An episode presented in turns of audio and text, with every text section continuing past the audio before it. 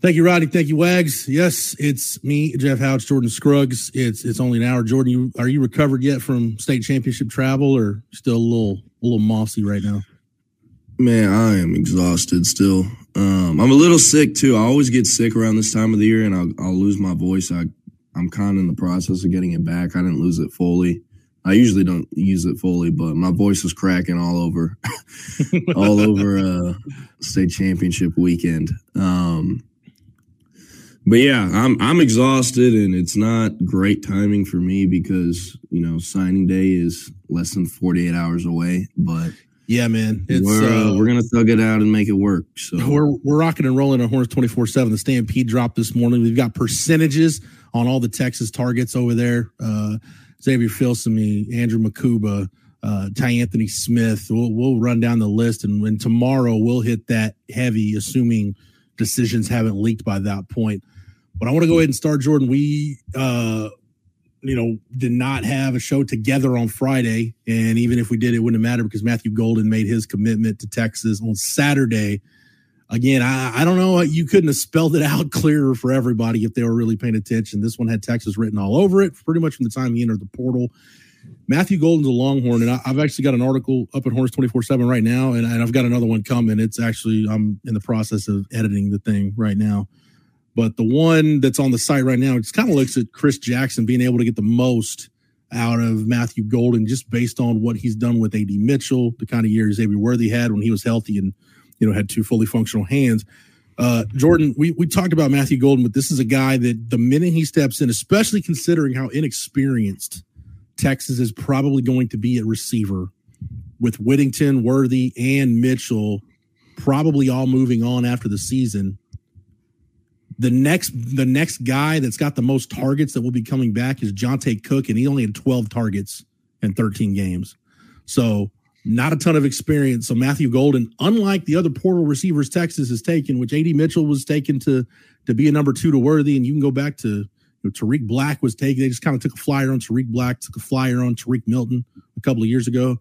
This is the first portal receiver Texas has recruited to come and be the number one guy right off the bat. It's a lot of pressure on Matthew Golden, but this is a guy, man. If everything clicks for him, he's he's only going to be here a year because that 2025 draft should be calling his name.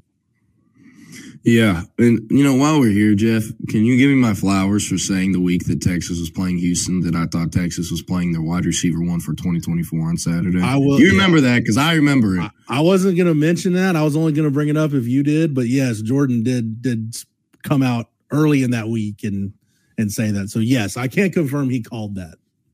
Thank you, thank you, thank you. Um, but yeah, Matthew Golden, I'm I'm happy. I'm happy they're able to get him. A great player, um, and I really like him. Um, I know a lot of people probably might have expected more um, uh, stats after that, um, the last year or two, but I mean, he said Donovan Smith throwing him the football, and before that, he had who was uh, who was the Houston quarterback last year? Was it also Don? No, no, it was, Clay, it was, Clayton Tune. But yeah. you forget in twenty two, his freshman year, Tank Dell was their number one. Yeah, that like Tank, Tank Dell had 152 targets. I was looking at the numbers this weekend. 152 targets. Yeah, yeah, that's it was an absurd amount. Yeah, um, and this year I know Golden dealt with issues uh, like injuries. They also had um Sam Brown, um, who actually ended up leading the team in receptions, reception yards, and I believe touchdowns as well.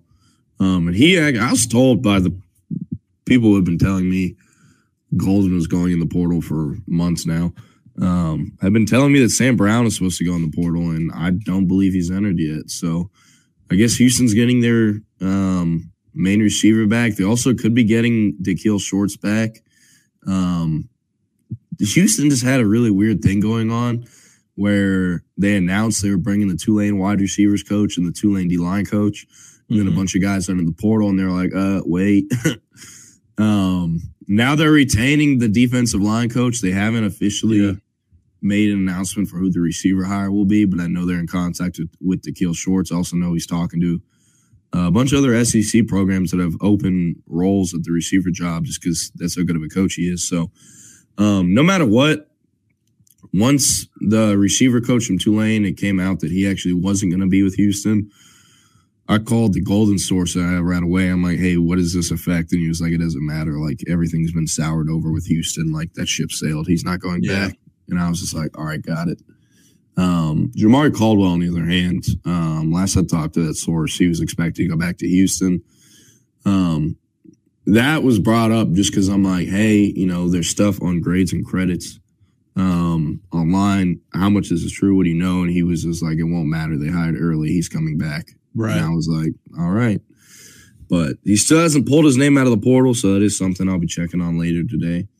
Um, yeah, he was a name. He was a name. He was a guy that entered pretty early. Uh, you know, uh, yeah, you mentioned SEC programs. I want to say was it was it Kentucky or Florida? I can't remember which one, but Keel Shorts had emerged as as a probably maybe the lead candidate for one of those. It was one of those SEC East programs that he'd emerged as a leader for the. Uh, was it Kentucky? I hadn't even I, I, haven't seen that. I just know I, I want to like I want to say it was Kentucky, but I've I've slept since I read that report. Uh, yes, but you're right. You are right. You are right. It is, it is Kentucky. Kentucky. Okay. Um, yeah. Going back to Matthew Golden real quick and just his time in U of H. You know, I'm just looking at targets, and Sam Brown had led them this year with 90 targets. Joseph Manjack had 64, Golden had 63, and then Stephon Johnson with 37, Dalton Carnes with 32.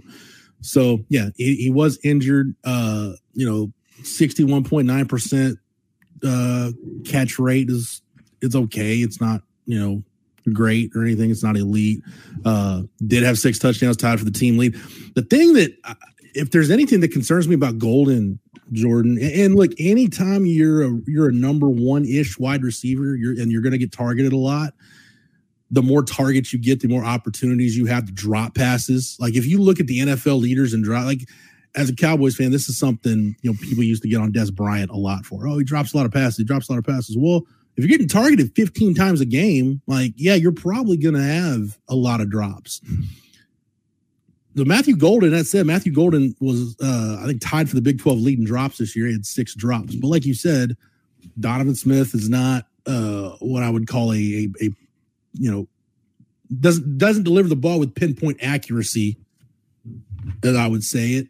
And on top of that, we talk about a guy that was dealing with injuries. It, not all that different, Jordan, than a, in his. You look at Golden's kind of career arc right now. It's not that different than what Xavier Worthy went through at Texas. Came on at a really good freshman year, and the sophomore year, which is kind of it just felt kind of herky jerky stop starts. When he was good, he was really good. Uh, when he was bad, he was really bad. I think it was the, the their loss to TCU. I think I think three of his drops were in that game alone, uh, their, their first conference game. So, but this is a guy that again, six foot, 190 pounds, you know, doesn't give you kind of the kind of what we talked about. One of the needs is for Texas at receiver, that bigger body, that thicker body guy that can make contested catches on the outside. Uh, doesn't give them that. That said, I mean he he does have a decently respectable contested catch rate if you look at his Pro Football Focus numbers. Uh, he had a contested catch rate of 37.5% uh, of his contested catches, contested targets were catches. Uh, that would be the third best in the Sarkisian era if he was playing in Texas. So that just shows you kind of what one piece that Sark's offense has been missing. So he doesn't really give you that, but gives you a guy that's going to make an instant impact in the return game, a guy that is really good against zone coverage, a guy that can get over the top uh, with his speed, a guy that can work after the catch uh, a guy that again just going to come in and be a, a bona fide number one type receiver. And you hope everything clicks because if it does, you'd like for him to be one and done. You'd like for him to to come in and in 2024 be his only year, and then he's a first or second round pick in 25, like I said. So this is the guy though, Jordan. I mean, we heard you know a lot of names. We heard Raleek Brown, we heard Juice Juice Wells, we heard a lot of different receivers tied to Texas. But I know your sources and, and a lot of our sources on the site were pretty adamant that no, there's some good receivers out there, but Matthew Golden's their number one target. Yeah. Yeah. And, you know, I kind of would have liked them to pursue Will Sheppard. Uh, he's now committed to Colorado. Um, but, you know, if Matthew Golden is the only receiver take you have out of the portal, I'm completely cool with that. Um, I still would like them to go after a big body kind of outside guy. Um, but at the end of the day, like I said, like the golden edition, you know, that that satisfies me for sure. Um, but it just does kind of worry me that they don't really have a big bodied presence at the position. Now with AD Mitchell's, you know, he's expected to leave. They don't have that on the roster. Um, yeah. And, you know, Ja'Tavion Sanders likely gone, could come back, I guess. Let's say he's gone. Do you have a guy you can throw a jump ball to on the team? Um, is, is Gunnar Helm going to catch? Has he shown us he can catch jump balls? I'm not yeah, saying he can't know. do it, but has he shown it before? I don't. I don't he's not no. that kind of. He's Gunnar Helm to me anyway. He's not yeah. that kind of tight end. Um, you know, I mean, it would have to be. I mean, could Ryan Wingo be that guy right off the bat? But then again, you're expecting you to be expecting a lot from a true freshman. I, that's why I like the golden take. You know, Jake asks in the chat, well, you know, what does the golden edition mean for Johntay Cook? I don't think it means anything for Johntay Cook because Johntay's still going to play and play a lot. Looking at the numbers, uh, you know, Golden brings you a lot of versatility. That's the other thing with him. You know, over a third of his snaps as a freshman uh, were in the slot. But then this year, just, you know, personnel changes and, and different things for Houston, almost 95% of his snaps were out wide. So he's played enough in the slot. He played enough out wide. You can pretty much put him anywhere. You know, Johntay can play inside. You know, he can play outside. That kind of leaves you with Ryan Niblett and DeAndre Moore competing for that slot role if you just wanted to play Golden and Johntay Cook outside. So for Johntay, this really doesn't impact him one way or the other, other than maybe taking a little pressure off of him instead of saying, hey, you know, in, the pre-portal era, you would have been looking at this saying, all right, you're going to need Johntay Cook going from being a, very much a part-time player to now you're getting number one wide receiver snaps. It's a lot to ask of a guy. So you're you're lessening, you're lightening the burden on Johntay Cook a little bit. Not to say he couldn't handle it, because I think we all agree Johntay Cook's really freaking talented, but you just don't have to ask him like, hey, uh, go from being a true freshman who's playing, you know, a handful of snaps a game, if you're in the game at all, uh, go replace Xavier Worthy. Just go go do what he did. You don't have to ask him to do that. Yeah. Yeah. Um that's a great point, uh, Sandman. They don't, but I just I like I love uh, big bodied outside receivers, even like scouting them as prospects. I just I really like that kind of receiver. Um, they're fun to watch, and Texas doesn't have that, so that's kind of just why I brought it up. But that is an amazing point you made. Um, in well, my opinion, where I, the can golden I add something on that real quick though, Jordan, to mm-hmm, to Sandman's uh, take right there. Yeah. Have they not thrown jump balls because it's not a part of Sark's offense, or have they not thrown jump balls because they just don't have that guy? Like Sark didn't really have that guy. You, you, look at Sark's time at Alabama; they didn't really have that guy either. That thicker bodied, you know, big bodied six three plus receiver. Mm-hmm. But when you had the talent that they had at Alabama, you really didn't matter what you had. Like you had, yeah, you, know, you weren't in that situation often. Yeah, yeah, you had that 19 season. And by the way, like, you know, the red zone fade is one of those deals. Uh, that's not what I'm talking about when I talk about contested catches. Like the, the red zone fade needs to be just packaged up and fired into the sun. Like I hope I, I never see it again. I think it's one of the worst plays in football. But you know, and Daryl brings up the the point there. Sark's offense is built on guys who can make plays after the catch. It's built on yards after catch, and he's done a lot to reinvent that receiver room. You know, I, I felt like I just hope that as we see Sark evolve and start to build this roster, Jordan, I just hope we don't see him become too focused on that type of guy. Like, not to say you can, it's not to say you should stop recruiting speed. That's not what I'm saying. Mm-hmm. But like, it felt like Tom Herman was trying to find, you know, that next Collin Johnson, that little Jordan Humphrey that you end up with just some, it's kind of like the, the problem the Mack Brown staff ran into. And I had a coach on that staff tell me this. They were so obsessed with trying to find the next Limas Sweed that after a few recruiting classes, they look at their roster and say, dude, our receiver room is just a bunch of big guys who are slow because they were trying to find that six five, that six five guy that could go high point the football. So, it, yes, sometimes you don't need that. I, I, think you make a great point though. I think where you need that guy is in the middle of the field. Like Ja'Tavion Sanders is that guy for you that can go make a contested catch. Uh, are you going to have that at tight end? I just think you need one of those. It's kind of like having a, it's kind of like having a 300 and, you know, 40 plus pound, like just this big hulking nose tackle. You can't have like six of them because that's just not how football is played right now. But you need at least like one or two of those guys. You know, so I, I would just like to see maybe the offense evolve a little bit. Just just a guy that can just you know run a go route or a seam route and 20, 20, 20 25 yards, 30 yards down the field, be able to body up a safety, go up and get a football and come down with it and get you a chunk yardage play. Yeah. Yeah, in terms of um how to fix Johntay, if they don't add another receiver, then I mean, I have not asked or heard about Ryan Niblett, so um, I'm not sure if he'll be ready. But you know, him coming out of high school as fast as Johntay is, they're in a different class of speed. Um, where I think the best setup would be having Niblett at slot and Cook and uh, Golden on the outside. Um, and then if they bring someone in, put Johntay at slot. Johntay can truly play anything. I truly believe that. Um, but the thing that Johntay has that I give an advantage to him over the other freshman receivers, besides just being better than him, his football IQ. Um, and he's yeah. had this since he was young, man. Like, noted people are noticing this like a sophomore. Like, I've never seen a high school receiver like so advanced at finding holes and pockets in the defense and like getting open in zone. You know what I mean? And yeah, so much of DeSoto of what kind of what DeSoto does is great job, CB. Kind of what DeSoto does is um it kind of out athlete people a lot of times throughout the year. Yeah. Um, and you know, during Johntay's senior year, I saw him a lot. I saw him a lot his junior year. He was getting doubled and the defense would stack to his side, different stuff like that, like to game plan to stop him and he would find ways to get open in zone when the whole zone is focused on stopping him. Like, yeah. That said, having him in the slot with his speed um, and his football IQ, he could be better prepared than than Ryan Niblett could be for the slot.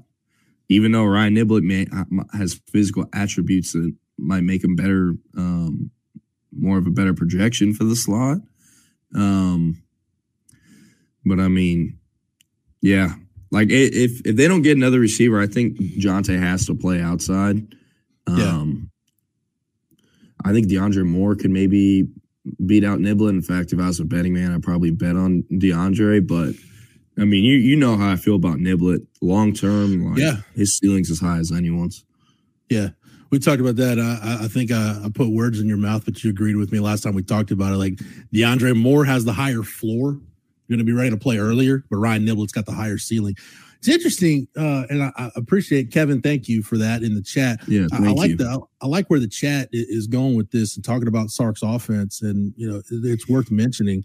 Um, you know, not having that bigger guy on the outside, not having a thicker bodied guy who can go make contested catches.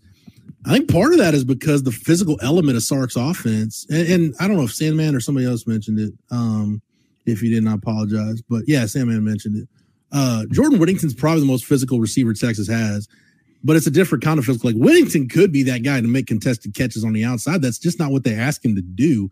Uh, but his background, basically, his senior year at Cuero, just basically being a wildcat quarterback. Also, the, the reps he spent early in his time at Texas uh, at, at running back he's got that same deal Lil Jordan Humphrey had of being being comfortable with the ball in his hands in traffic and being able to kind of to avoid contact and being able to work through the wash. Uh, it's not yeah. it's not a trait a lot of receivers have, but that's where Whittington's physicality shows up. I think the physicality in the Sark offense uh, and why he's able to scheme guys open is when the running game is clicking, when when when they're able to run the football and, and be physical up front, reestablish the line of scrimmage, and you've got a back that can maximize runs and start demoralizing a defense. Now you're putting more bodies in closer to the box to take care of the run. Now you're able to scheme guys open on the outside. And when Sark gets in his bag, man, those games where he's in his bag, it's it, even if Texas doesn't have great numbers running the football, like if yards per carry or just the the the net rushing yards at the end of the night aren't big they're running it well enough to where all that all that other stuff that makes his offense special can work when he can, you know, you know, put guys in motion and, you know utilize targets in motion, utilize bunch formations, stress the defense horizontally, uh, get to empty formation. Again, a lot of pre-snap movement, using guys different releases when you're in bunch formations or when you're in a tray set or, or a three by one, whatever it is.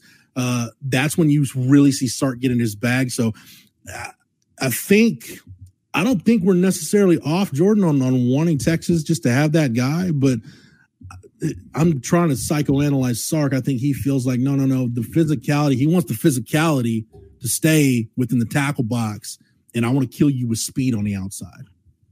Yeah, yeah. Um, I want to answer uh, Kevin Jones's question: Is finding a tight end the caliber Novacek or Shipley hard to find in recruiting? And is there anyone in the portal that good as a tight end? Um, in the, the tight end position, the portal's kind of like edge, where like those guys, if they're that good enough, they rarely enter. Um, I'd say that's more that statement's more false this year for sure than it was last year. But I mean, there still aren't a ton of great options in the portal, and you know, by now most of these guys have committed.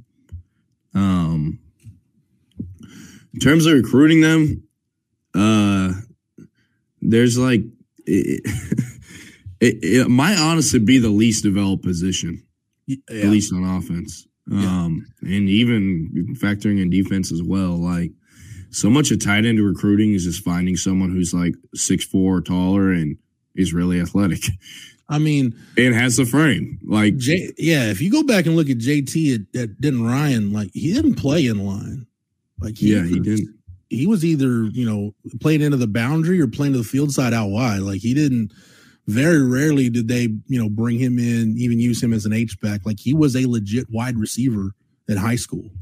Uh, and, and that's why they spent his freshman year doing really pretty much nothing except Jeff Banks worked with him to trying to develop his skill set as a tight end.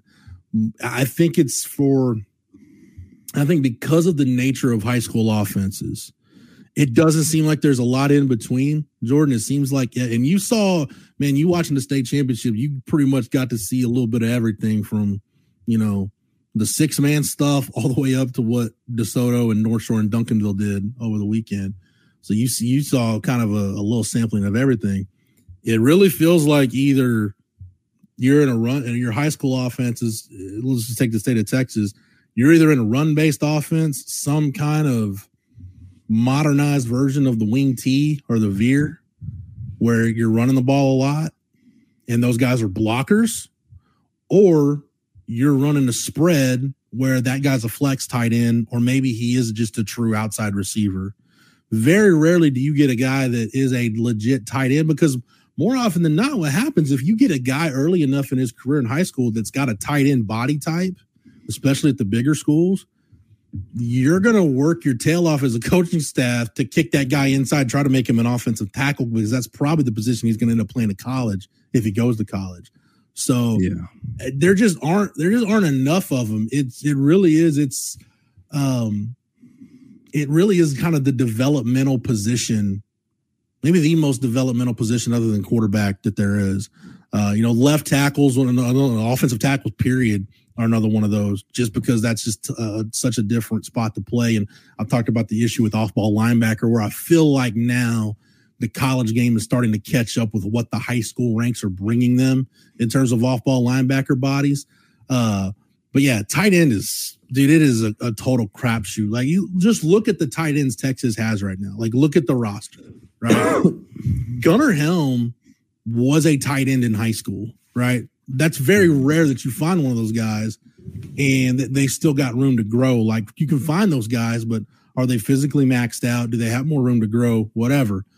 Ja'Tavion Sanders was a high school wide receiver. Juan Davis did pretty much a little bit of everything at Everman, and I think played more quarterback probably than anything his senior year. And then you've got Spencer Shannon and Will Randall, who pretty much that we knew when Texas signed them, when those guys committed, that they were going to be project type guys it was going to be a couple of years before you heard from them. So yeah, it, it is a truly developmental position.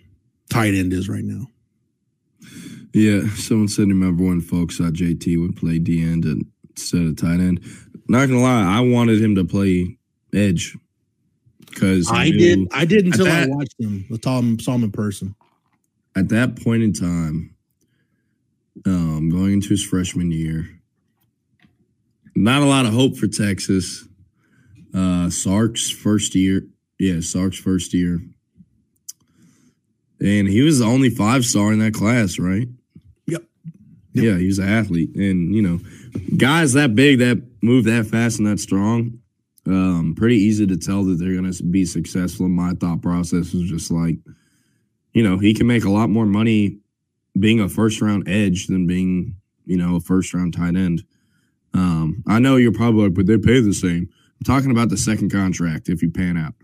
Um, so, but I was happy he made it work on offense because he's been awesome on offense. Has to bring it all together in the last three games. Like I said, I, I I was all for him playing edge, and then I watched him in a playoff game against College Station. Just I'll never forget watching him. And you know, they did throw him some stuff down the field, and he'd make contested catches, and we all got used to seeing him make the one handed catches because his hands are so dang strong. Did I watch him, Jordan? I watched him take a tunnel screen and burn off on a defense like a 50 yard gain on a tunnel screen. I was like, oh, this dude is different. Like, yeah. I, so I didn't have a, I didn't have a comparison for him because I was like, I've never seen that. Never seen a guy like that. Yeah, and um, it's funny while we're on the topic of tight ends, I completely forgot about this when riding the Stampede. Um, but there's a kid, uh, Emaree Winston is announcing his commitment in a few hours, and he's choosing oh, yeah. between Texas, Ohio State, and UCF. I currently have a crystal ball picked or entered in favor of uh, of Texas. So does Hank South. I believe so does Tom Malloy. I think Wilt Fong might even have one. Um, yeah, he's got four predictions right now. Yep. All four of us I just mentioned. Uh, we have him as the number 119 overall player, the number eight tight end, number 18 player in the state of Georgia for the 2025 class. Six foot one and a half, 235 pounds. He's a really, really thick guy. Um, has a kind of pretty interesting build, if I'm being honest. But, um, you know, there haven't been very, very many kind of shorter tight ends, I would say, like JT Sanders. So mm-hmm. Texas is looking to continue the trend. Um, I really like his film. I went and watched it a few weeks ago. Um, but I'm not lying with you. I watch a lot of kids' film. I can't really remember what's on there to tell you the type of tight end he is. It's kind of just been that kind of week as well. Um, yeah. But but he, he can he can play. Um, yeah. It's nice to see though that that body type now uh, has a home in college because I remember I remember a guy that uh, when I was on the road covering recruiting, I made a spring stop by his school and I passed on the word to whoever I could at Texas at the time.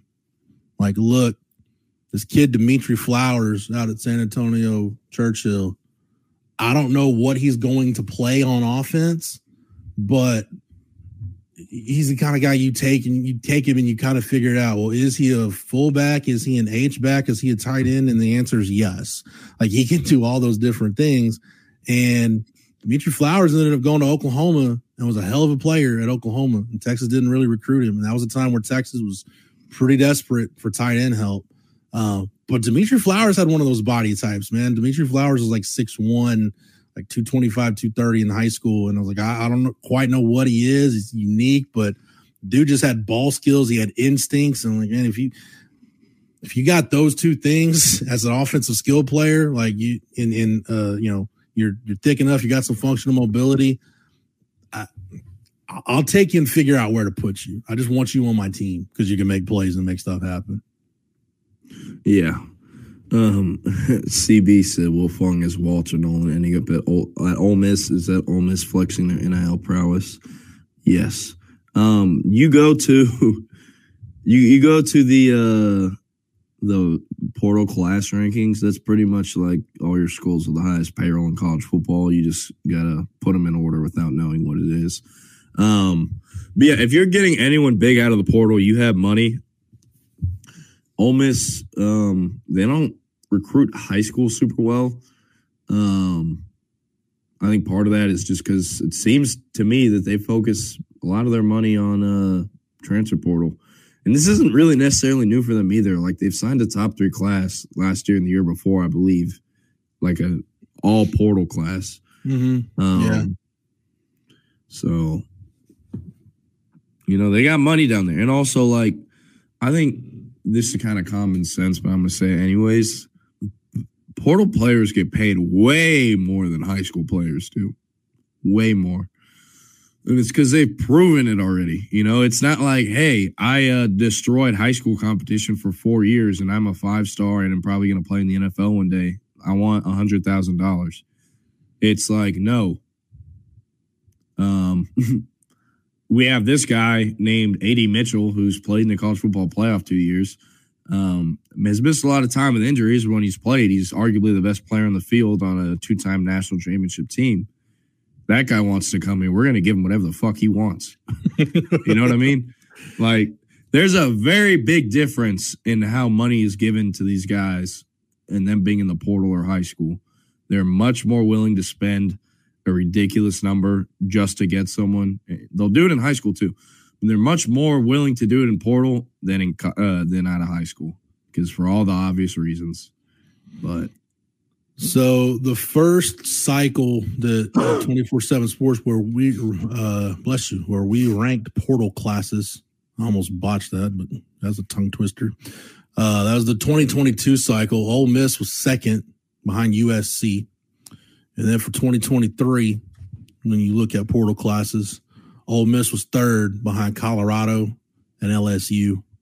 And right now for 2024, as of this very minute, uh, Lane Kiffin's got the number one portal class in the country with nine commits, just ahead of Colorado and Louisville. Jordan, there's that that Colonel Sanders money coming in handy for Louisville, the number three portal class. So yeah, Lane Kiffin gets after it in the transfer portal. You you brought up an interesting point too that I think is worth repeating, and we'll talk about some specific guys here in a second. And when you know once we get through the signing period, we'll be pretty much full go with the Sugar Bowl um, so apologies for not getting too in depth with Texas and Washington right now. But you mentioned, you know, tight end, edge is another one of those positions where if you're looking for a guy in the portal, like those guys, if they're good enough at the power five level, usually they don't enter the portal. They're usually they usually stay where they are. They're usually three and done guys. I think what you're trying to look for, maybe maybe this just isn't something Sark wants to do, but like edge guys, I think of Jared Verse, a guy that came from the FCS level and just needed to bump up in competition before you know to put some that that you put power five level tape out there for the NFL to get himself on the radar. And you look at a guy like Trey Moore right now, uh, again bumping up and look at where he's visiting, like bumping up in competition just to show that he can do it at that level. I think those are the kind of guys you're looking for. Now, are you going to find a tight end that can do for you what Jared Verse has done for that Florida State defense? I don't know, but that could be one of those deals, Jordan. Man, I think taking taking G5 players at time can be a bit of a gamble, but definitely, man, taking an FCS guy, that could be a complete crapshoot. Yeah, it can be. It can be. Um, someone say, could it be possible that AD or JT returns? It's certainly possible. Um, I think. um, I, I really don't think the AD will come back. I think JT can certainly come back, and actually, some of the people I've talked to are expecting him to come back at this point. Um, so that would, you know, that that changes the game for next year if JT comes back. Yeah, it Obviously, pretty much it pretty much renders everything we talked about for the most part for the last thirty six minutes moot. But oh well, at least we got our thoughts out there. yeah. Um. But you know, with those things, you never know until you know the season's over, and that could be two weeks from now. That could be three weeks from now. Yeah, so. man, it, it, it's one of those deals. Guys react differently to different to to situations. Like, uh, like let do what if Texas wins? If Texas wins a national championship, like anybody that's got any kind of a decent chance of, of getting drafted reasonably high is probably going to go at that point because I think naturally you'd ask yourself, okay, what else do I have to prove here? I just helped Texas win a conference championship. We just won a national championship. But man, if Texas, you know, if they were, if they, you know, lose to Washington or they were in the championship game, does that motivate guys to maybe come back? You know, I, I think you've got to look at it different ways. Do you see a situation where, you know, you can go maybe if enough guys come back, maybe you can compete for it again next year? I don't know. I know, look, it's an apples to orange comparison comparing basketball to football, but I know whether it was Marcus Carr or, or Timmy Allen or any of those guys that came back from their first year at Texas to last year to be on that Elite Eight team, all of them to a man said that loss to Purdue in the second round where it was a it was a one possession game with about a minute left, and then Jaden Ivey just hit some just crazy ass three at the top of the key, and uh, Purdue ended up winning. And plus, the foul differential in that game was absurd. But I digress. Uh, but a lot of guys said that loss to Purdue really motivated them to come back to to want to run it back to say no we were we were that close to maybe making a run toward a final four. We want to come back and see if we can put it all together and they did. I know it's totally different deals but if there are enough guys man i've, I've seen i've seen stranger things happen. Like we've seen guys you know the alabama crew. The alabama crew did that you know the the najee harris devonta smith class. Mm-hmm. uh they came back to try to win a national championship and that 2020 alabama offense it it's a shame that Sark was heading up that offense in the COVID year because I think that offense might get lost in the shuffle. But that offense was as prolific as any college offense I've ever seen. I mean, that offense, 2019 LSU, uh, 2005 Texas. You can, you can maybe throw that Cam Newton Auburn offense in there if you want to. A couple of maybe yeah. Chip Kelly's offenses. Just say Cam Newton. He didn't have much help. yeah, it was. There wasn't a single person on that offense that got drafted besides Cam Newton. Right. Uh, maybe maybe some of those Urban Meyer offenses at Florida. You know, with can we say Aaron Hernandez's name without getting censored at some point? I don't know. I was I was worried about that, but you know, Aaron Hernandez and Percy Harvin, and I think they had what three or four wide receivers with David Nelson and Riley Cooper, and I know I'm forgetting somebody else that played in the NFL, but uh, yeah, you know, Sandman mentions that 2004 USC offense. Like, yeah, there's that 2020 Alabama offense with Najee Harris and DeVonta Smith and some of those guys coming back. I think Alex Leatherwood was another guy that came back as a, for his true senior year. Uh, it was it was one of the best college offenses I've ever seen. But that motivated guys to to want to come back. Yeah, CB said the most players ever drafted out of Texas was seven in 07. X, um, AD, Sweat, Sweat, Byron Murphy, John A. Christian Jones, maybe like He'll get drafted. He'll get drafted. He'll get drafted. Yeah. Six. Because I'm not counting Quinn or JT. I counted X and AD, but I'm not counting Quinn or JT in this. We're at six right now. Um, Jaylan Ford will get drafted somewhere. His stock has been yeah. hurt, but he will be drafted. Ford is one of those guys that a team takes a flyer on on day three, like really productive college player. Uh, maybe not have the measurable. That's typically your your day your day three draft picks are typically like how we would look at at three star recruits, right? When you get into the three stars, you're either taking dudes that are really good football, like kind of like we talked about the pool Matt Rhule used to to, to get guys at Baylor. You're, you're, either taking you're either taking great football players or you're taking a dude that man he might he might be a wide receiver with like elite track speed. He may have stone hands, but he's got elite track speed. And I want to see what that looks like. Yeah. Okay. So adding Sandman's comment, adding Watts, because again we're at eight. I'm not counting Quinn or JT Sanderson here. I think Jay Witt is like if he gets drafted, he, he's going. He's it's going to be close to Mr. Irrelevant. I just feel like with how unless he tests like a freak at the combine. If I was um, honestly, if I was if I was Jordan Whittington's people and that was the projection, I, I may just try to hope and pray that I don't get drafted and you're a priority free agent and then you can pick your best spot. Yeah. Yeah. Um but so that's eight. Jonathan Brooks, if he leaves, that's nine. He'll get drafted for sure. Somebody will draft him day two or day three, knowing that he's probably going to be IR for his rookie year. Yeah. Um, there is some buzz that Barryn Sorrell could leave. If he does, I think he would be drafted. Um, we're not going to count him, but we're at nine right now. If we do count Barryn, we're obviously at 10. And then if you count Quinn Ewers and JT Sanders, you're at 12. Yes. Yeah. So whatever team employs Bill Belichick is going to turn Witt into a star. Facts. Witt is going to become a mercenary, a mercenary special teams ace for years to come in the NFL. You know who banging, else would banging Cuero, Texas, baby. You know who else would make sense for Jordan Whittington to pair up with? Sean Payton in Denver. Oh, that's what you're saying. In terms of, you know who, who actually, God damn it,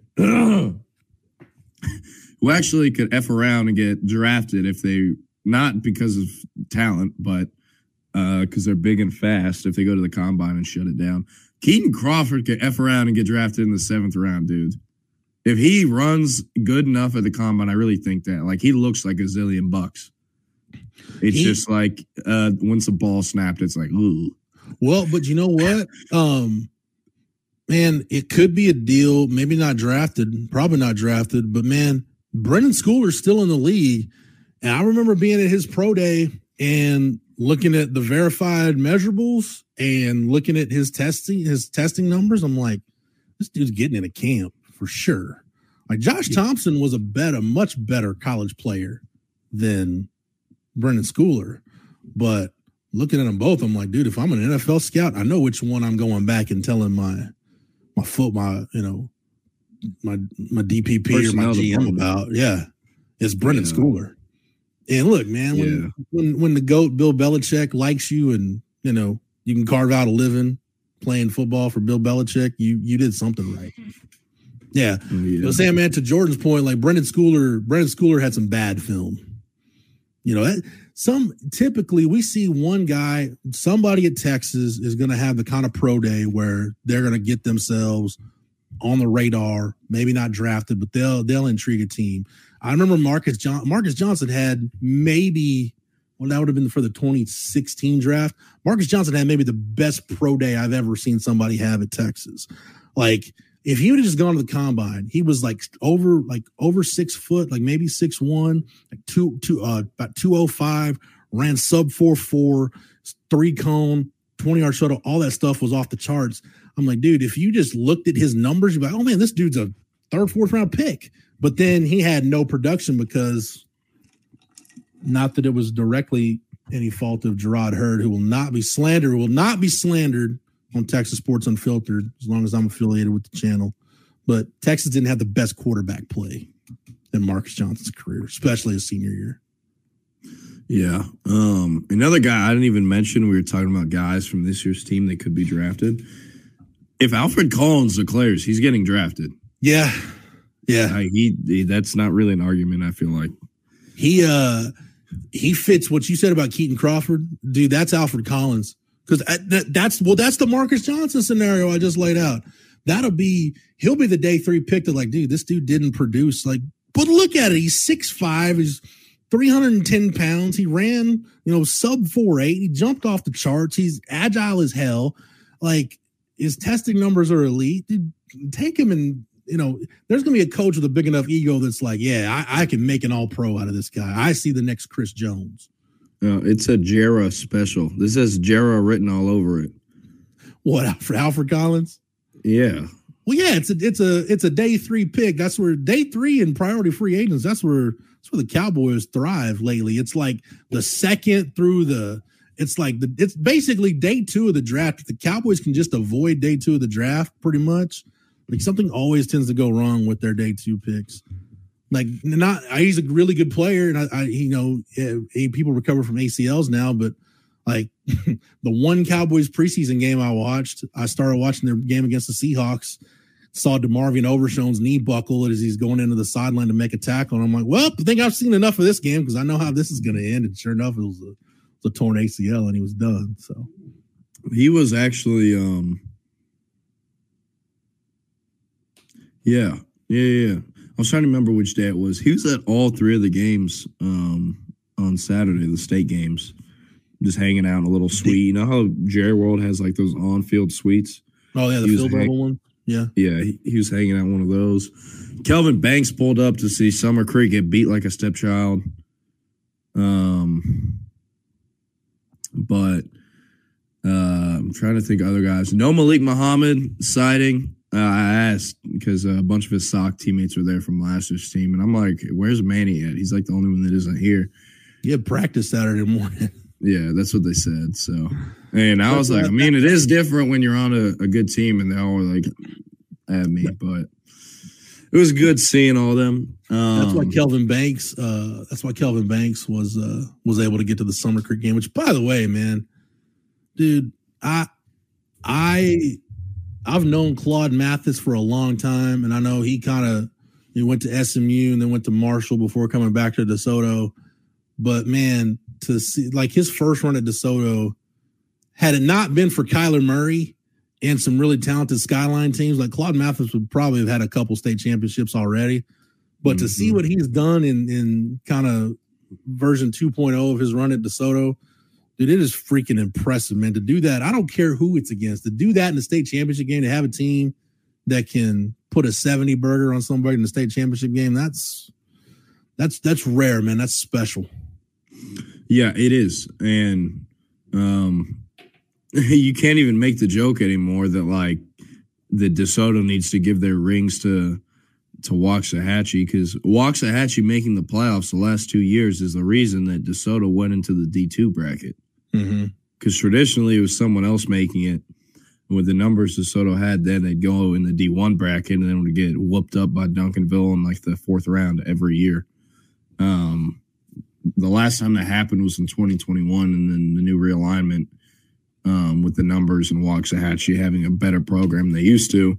Soto's gone D two the last two years. Um, yep. And Mathis, you know, there's a lot of different opinions about him because of the way that it was handled when he left the team and the way he kind of forced his way back in. Mm-hmm. Um, but you got to give him his flowers, man. Like he beat Samps and he's got two rings now a lot of people were upset about him like running up to score. All of us in the press box wanted them to score 100. um, like, if it's gonna be this bad, like you might as well hit triple digits. Um, but but no, it like, dude, and they went up. They went up like 22 because they scored within like 10 seconds of the play clock and then did a fake PAT for a two point conversion, and they got it. And then, like the second play of Summer Creek being back on offense, it was a pick six. They were up like 15 0, like a minute 20 into the game. Yeah. And then they got up like 28 0 one point, and we were all doing the math. And it was like, okay, if they stay on this pace, they'll score 176 tonight. And just like different stuff like that. But, um, I, I like Claude because he he embraces that man, and he's almost got one of those. uh It's almost like that same kind of deal Baker Mayfield has, where like the more you hate him or the more he knows you hate him, like the more he's just going to take delight in kicking your ass. Oh yeah, oh yeah. I I guess I've never known that I was spelling or pronouncing Waxahachie incorrectly. I say, I mean, I'm in Dallas all the time, and I always say it like that. Um, I'm maybe Hatchie is what you're referring to. I also call it that as well sometimes. Hatchie, and that, that's how you say yeah. it, right? Yeah. yeah. Who's the big tackle on DeSoto's team? Uh, Byron Washington, number 76. He's kind of gone viral on Twitter the last few days. Yeah. Um, people are starting to find out because uh, your boy put in a crystal ball a long time ago. Um, when did I do it? You did that maybe back in the summer, right?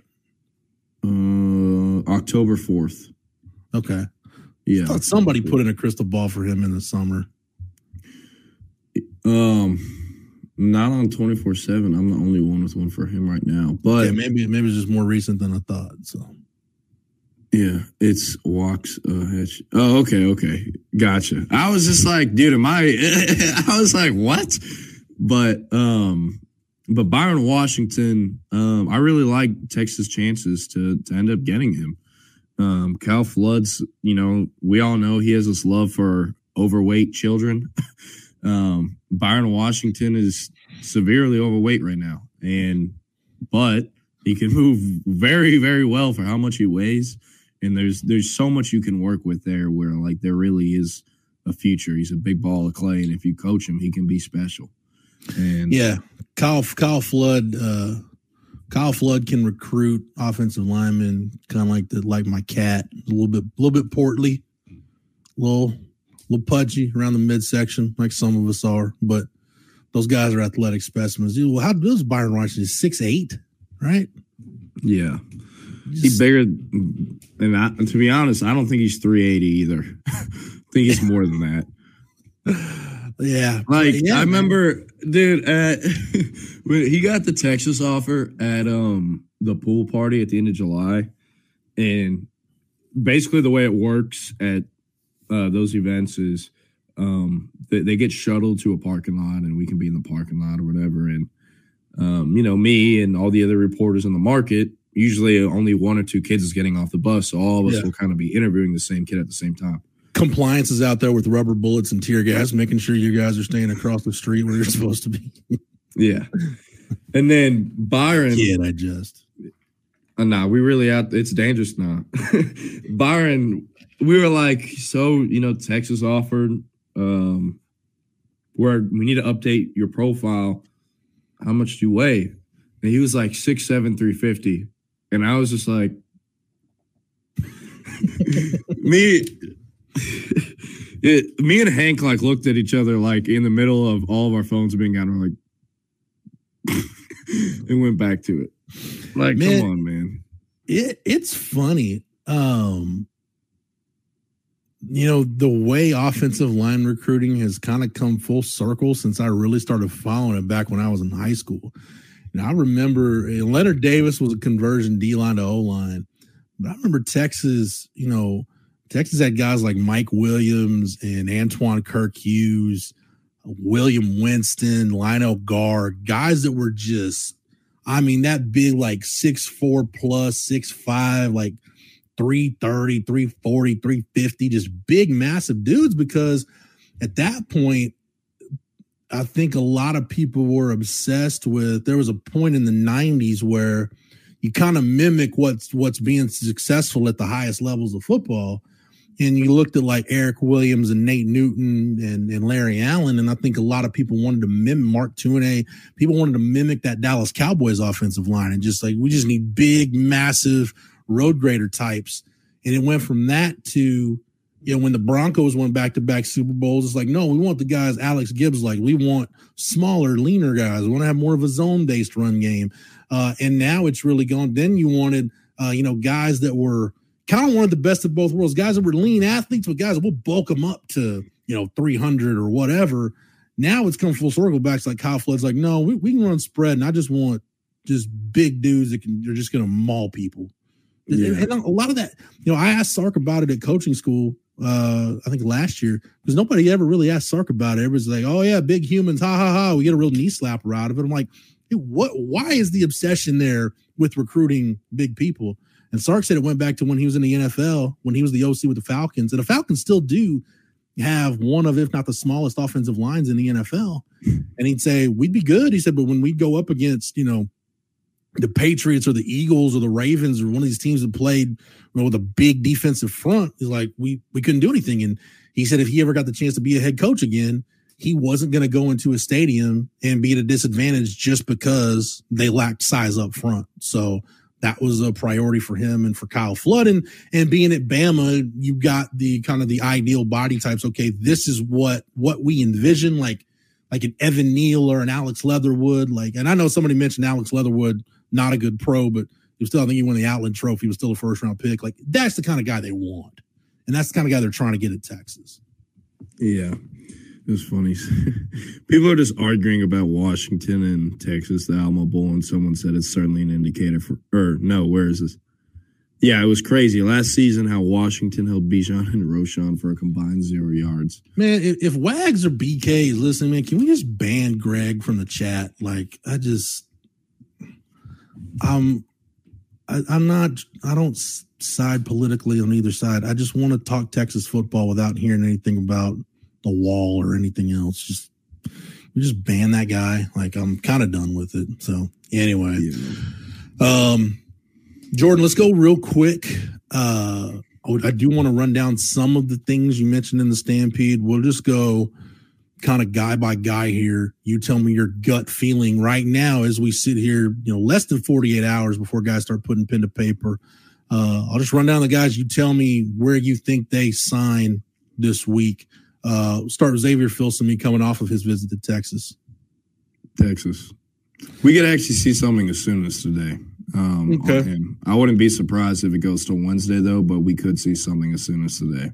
So pretty much you're on Filsaime flip watch. It could happen at any minute leading up to or on Wednesday. hmm Uh, But I strong, strongly feel like it'll happen. Like he's the highest percentage out of anyone on there.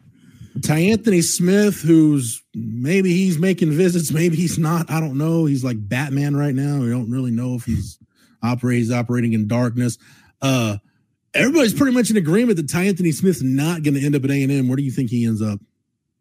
Texas. Um, it was funny. He uh, his it's really really hard to get information that you know is correct um on Tyanthony Smith right now. and his high school head football coach was at the state championship games, uh, I believe for all the Friday games. Um, and I've wa- I didn't try to go up and talk to him because I've only met him a few times. I knew mm-hmm. like I wouldn't be able to get information, but I saw probably about five or six different people from the recruiting industry try to go up to him and talk to him. I knew what they were asking about. Yeah. And I was like, oh, how'd it go? And he's like, he didn't give him shit. He didn't give him shit. He just said we'll find out Wednesday. And I was just like, well, okay. so I was happy I didn't even have to. It was funny. One of them was like, I talked to him for 30 minutes and still couldn't get anything. I was like, well. Man, so sometimes sometimes you win, sometimes you lose. Hey, on Tyanthony Smith, how real is the Colorado smoke at this point? Man, yeah, shit. You really don't know anymore with Tyanthony. Um, because you mentioned it in the stampede, I, basically, like, don't hey, don't completely write Colorado off. Yeah, I mean, you can't ever write Colorado off. And his best friend is Drelon Miller, um, who's going there. Um, and I mean, kids are a fan of Coach Prime in Colorado, Travis Hunter, Shedeur, all them, all them guys, and you know, maybe he could he could have snuck up there for a visit. He never posted or nothing was ever posted of him actually physical proof of him being there. We just got word from very trusted sources that he was there. Um, but the, there's a very high chance he could have flown to Colorado as well this weekend. You know, we're not we're never counting that off. Yeah. Like that's kind of how Colorado operated to get Cormani McClain. Um, but but yeah, I, right now I'm expecting Tyanthony Smith to end up at Texas, and I guess if his coach says we'll find out Wednesday, I guess that's when we're going to find out. Uh, real quick, Jordan, let's just run through these. Uh, Aaron Hampton.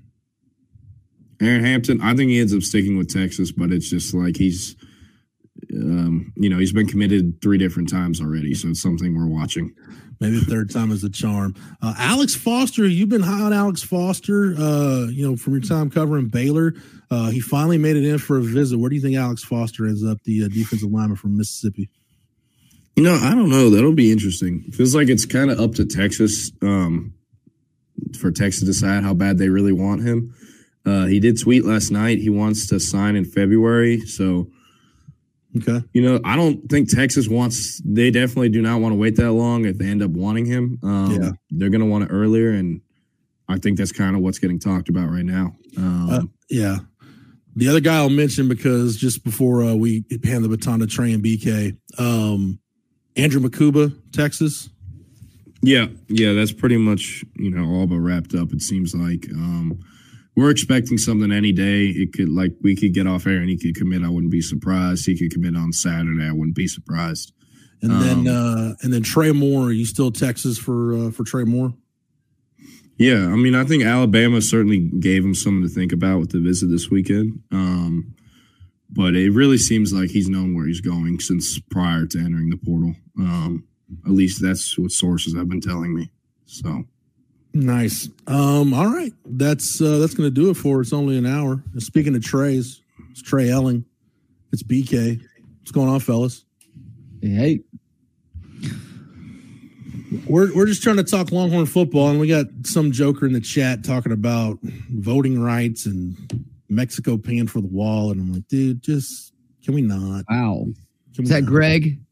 Yeah, yeah. Mm-hmm. I had to put Greg in timeout last week, and I told him if he ever talked about politics again, he'd get the permanent boot. So if he is talking about politics again, then that might be the end of old Greg.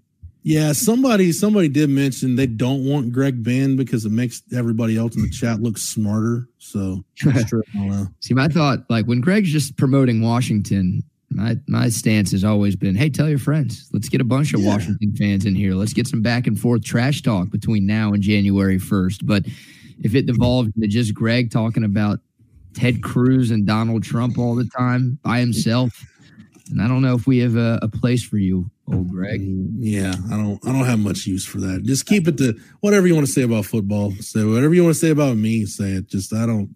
I don't want to do the political thing. I do understand uh, all the other miscreants on the YouTube comments line treating Greg like the uh, the four who goes out with a bunch of twos to surround herself with uh, women who are less attractive than her to look more like a six or a seven. Though, kudos to you guys for that logic. Yes. All right. What do you, Trey, BK? What do you guys have coming up today? Shit, who knows? Oh fuck! We were gonna talk border wall and voting rights, but you guys know Dan Patrick is not a sports radio host anymore. He's doing politics now. So BK, I need your thoughts on uh, January sixth. Uh, yeah, it's coming up in like three weeks. That Yeah. is hell of a championship game on that January sixth a few years ago. Yeah, two days before Texas is playing for a national title. Anything else happen on January sixth? You, you're, uh, you're all the way. You're guzzling the Kool Aid, aren't you, BK? At this point, Uh, no, no. I'm like Greg. I haven't told anybody yet, but I think Washington's going to win. So now everybody knows. so I guess I'm drinking Greg's Kool Aid. That sounds gay. Uh, yeah, that's pretty. eh, it's pretty unsavory. It's probably a good spot for me to go ahead and yeah. get out. Jordan, Jordan, happy belated birthday. I appreciate it. But hope you had a good. Uh, I know you were working your ass off, so I don't know if you actually got to enjoy any of it. But uh, happy birthday, my friend. Thank you, thank you. By the way, Jason, the only abortion talk on today's midday show is the abortion that is the show itself. On that note, boys, enjoy the show. See y'all tomorrow. Great, great job as always, fellas.